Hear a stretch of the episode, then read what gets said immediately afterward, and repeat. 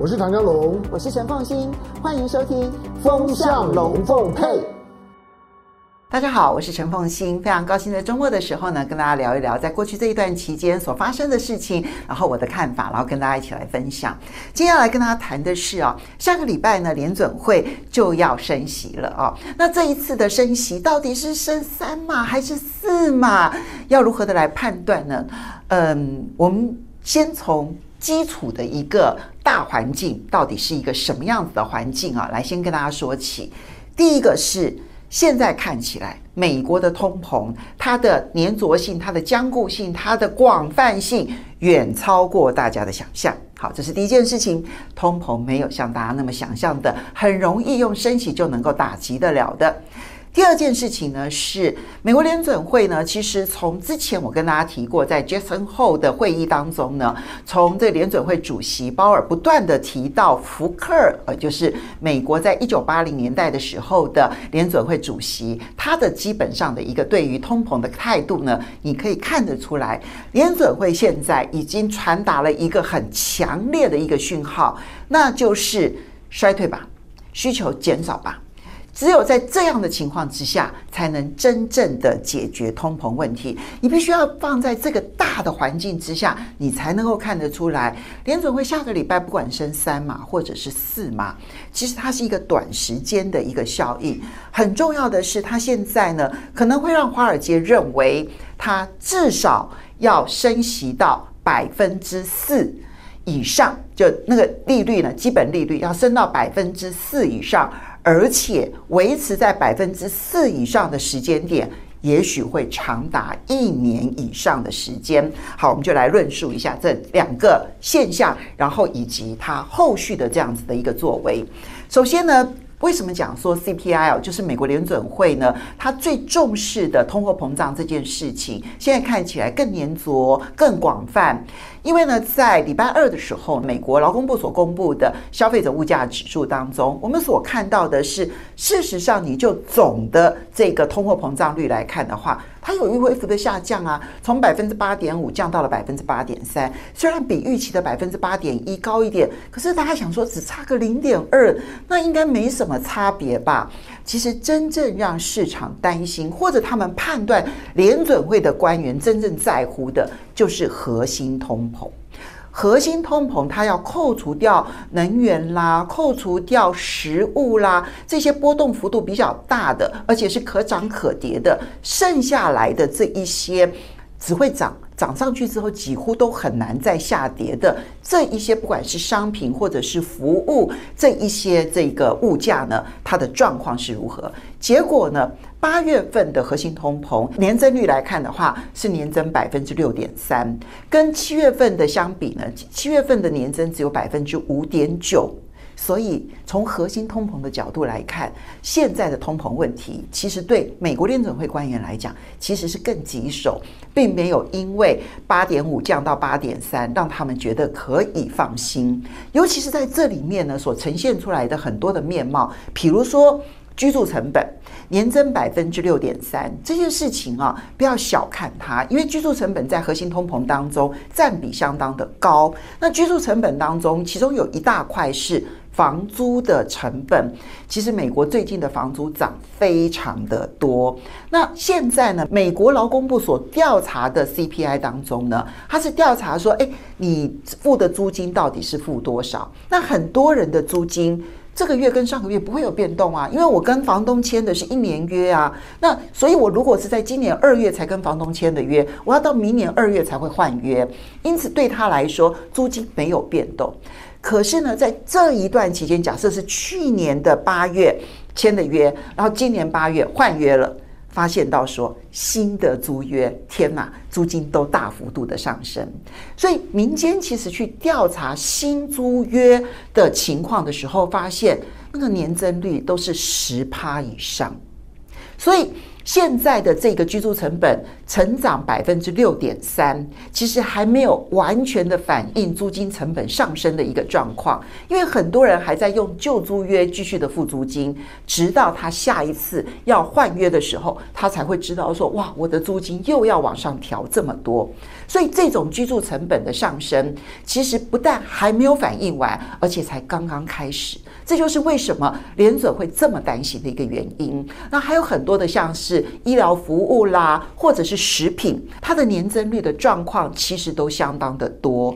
所以，我们为什么讲说美国的通货膨胀在礼拜二所公布的 CPI 里头，它呈现出来的是更粘着了、更广泛、更难以处理？因为它不只是预期的问题，而是它在汽油价格啦，或者是天然气价格之外。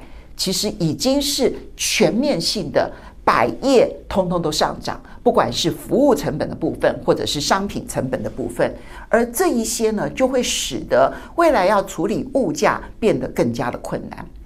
那第二个大环境是联准会对自己的政策任务是如何认知的？我其实最近呢观察到，就是美国联准会的官员哦，最近你会发现到。不管他来自于何地，不管他是联准会的官员，或者是他是各地的这个分行的这一些这些主席，不管过去他是鸽派或鹰派，现在只有鹰派跟极鹰派，就是只有要求要升息跟很快的升息这两种的差别。为什么会如此哦？其实大家如果回头去看。在这之前呢，美国总统拜登曾经跟呃财政部长耶伦，还有包括联准会主席鲍尔呢，有过一次会谈。会后呢，我其实在私底下跟几位研究美国金融市场的朋友们聊天的时候呢，大家公认说啊，那就是拜登的一次甩锅会谈呢，就是告诉大家说，现在的通膨很严重。通通都是联准会的责任。表面上面的说法是说，我全力支持联准会对于通膨所做的所有的决定啊，因为呢，这个对抗通膨就是联准会的责任。诶，这句话啊，你要注意是在那个时间点之前跟之后，鲍尔的谈话已经不一样了。在那次会面之前，鲍尔不断的强调，联准会对抗通膨的工具是有限的。因为它只能够用升息啊，还有货币紧缩啊，然后来收资金，然后来减少需求。但是供应面、供给面的瓶颈这件事情，它不是它能够解决的。好，他已经不断不断的强调这件事情。供给面的问题谁能解决？行政部门能能解决。换句话说，那是拜登的责任。可是，在那次会面当中，拜登告诉全世界。通通都是联准会的责任，跟他无关的时候，那对于联准会来讲，它的工具是偏颇的，它只能够在货币政策上面去收钱、收资金，要做的是什么？就是降低需求。它除了降低需求，它别无他法。它没办法解决供给面的问题呀、啊！你今天供应链上面出现了任何状况，请问一下，联准会有什么工具可以解决它？所以，当拜登告诉大家说解决通膨都是联准会的问题的时候呢，你就发现联准会开始上下口径一致了。就每一个官员在强调的过程当中，都是强调说。货币紧缩，就业市场非常的热络，甚至于有缺工的问题，导致薪资成本上升，其实都是通膨的隐忧。这些言外之意就是，如果我不能够降低需求，我就不可能解决通膨问题。这就是现在呢，金融市场最担心的一件事情。联准会现在已经鹰派鹰到了，就是如果降低需求才能够解决问题，那就降低需求吧。如果失业才能够真正解决通膨问题，那就创造失业吧。所以，为什么美国的前财政部长萨姆斯他估计说，恐怕失业率要高到百分之六、百分之七才能够解决通膨的问题？就是这个原因，为什么大家会认为明年恐怕全世界呢走向一个严峻的衰退，应该是势在必行。就是当联准会展现了这个态度，欧洲央行现在也被迫要跟进，所以呢，它这个破天荒的升息三码，那英国、加拿大、澳洲、纽西兰、韩国，这大家都必须要跟进，因为如果不跟进的话，我的货币就会贬到我受不了。那么这件事情它的蔓延性是非常强大的。美国的经济或许不会是全世界最糟的经济，可是它的影响性会使得最脆弱的经济体产生重大影响。那所以，我今天讲了联准会的基本态度之后，你就会知道说，为什么当 CPI 的数字一公布完了之后，期货市场哦，立刻就判断，哇，下个礼拜的联准会呢，那不是升息两码或三码，而是要升息三码或四码的问题。那我现在要告诉大家说，我不去猜要升三码或四码，因为这里面取决于他们的可能一念之间。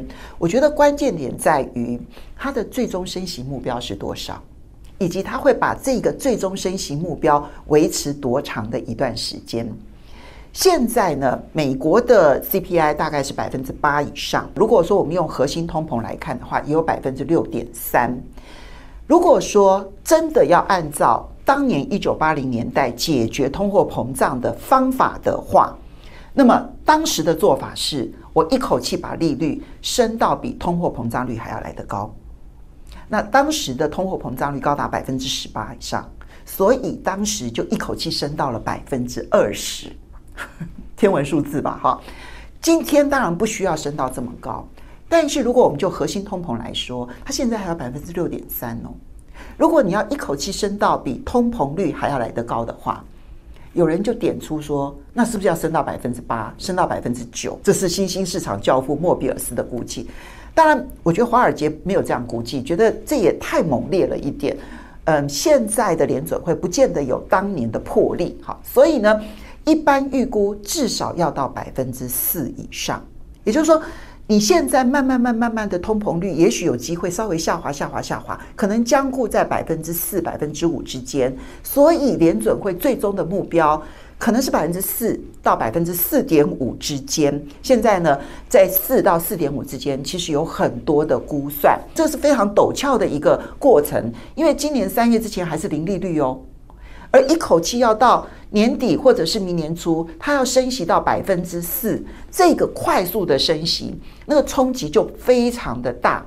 而到了百分之四到百分之四点五之后呢，它可能维持的时间。会长达一年以上。本来市场原本呢很这个乐观的认为说，诶，很快就会有经济衰退的压力，明年就会有经济衰退的压力，明年联准会应该就会降息了吧？现在看起来，no，他们至少要让它维持相当长的一段时间。在这个二十一号、二十二号的这一个联准会的会议之后呢，我觉得建议大家可以去观察。美国呢，在这次的会议当中会公布他们所谓的利率点阵图。这个利率点阵图呢，是他们所有的投票委员，然后去预估说，我估计年底的时候可能基本利率是多少，然后明年第一季，然后利率是多少，明年第二季利率是多少。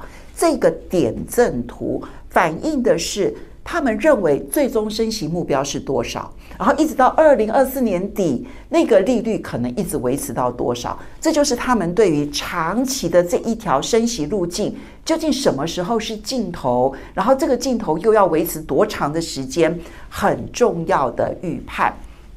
现在目前美国的基本利率是百分之二点二五到百分之二点五之间。如果要到四到四点五之间的话，你可以想象，还有相当大的幅度要继续升息下去，这对金融市场来讲当然是极大的冲击。更不要讲它同时还在 QT，而且它的快速升息，你看起来已经对欧洲央行产生了影响，对于全世界的央行都会产生极大的压力，对全世界的货币也都会产生极大的压力。所以我们在判断联准会的态度的时候哦，一定要从它更基本面的它的基本想定。开始了解，那么我们对于他所做的决策，可能掌握度就会比较高一点。好，那今天呢，来跟大家分享联准会，它这只老鹰还要翱翔多久呢？目前看起来，它还要飞得更高，而且时间可能还要更长。这是我们要有的心理准备了。非常高兴跟大家分享，在过去这一段期间发生的事情，我的看法跟我的观点。很高兴跟大家的分享，我们下礼拜同一时间再见喽，拜拜。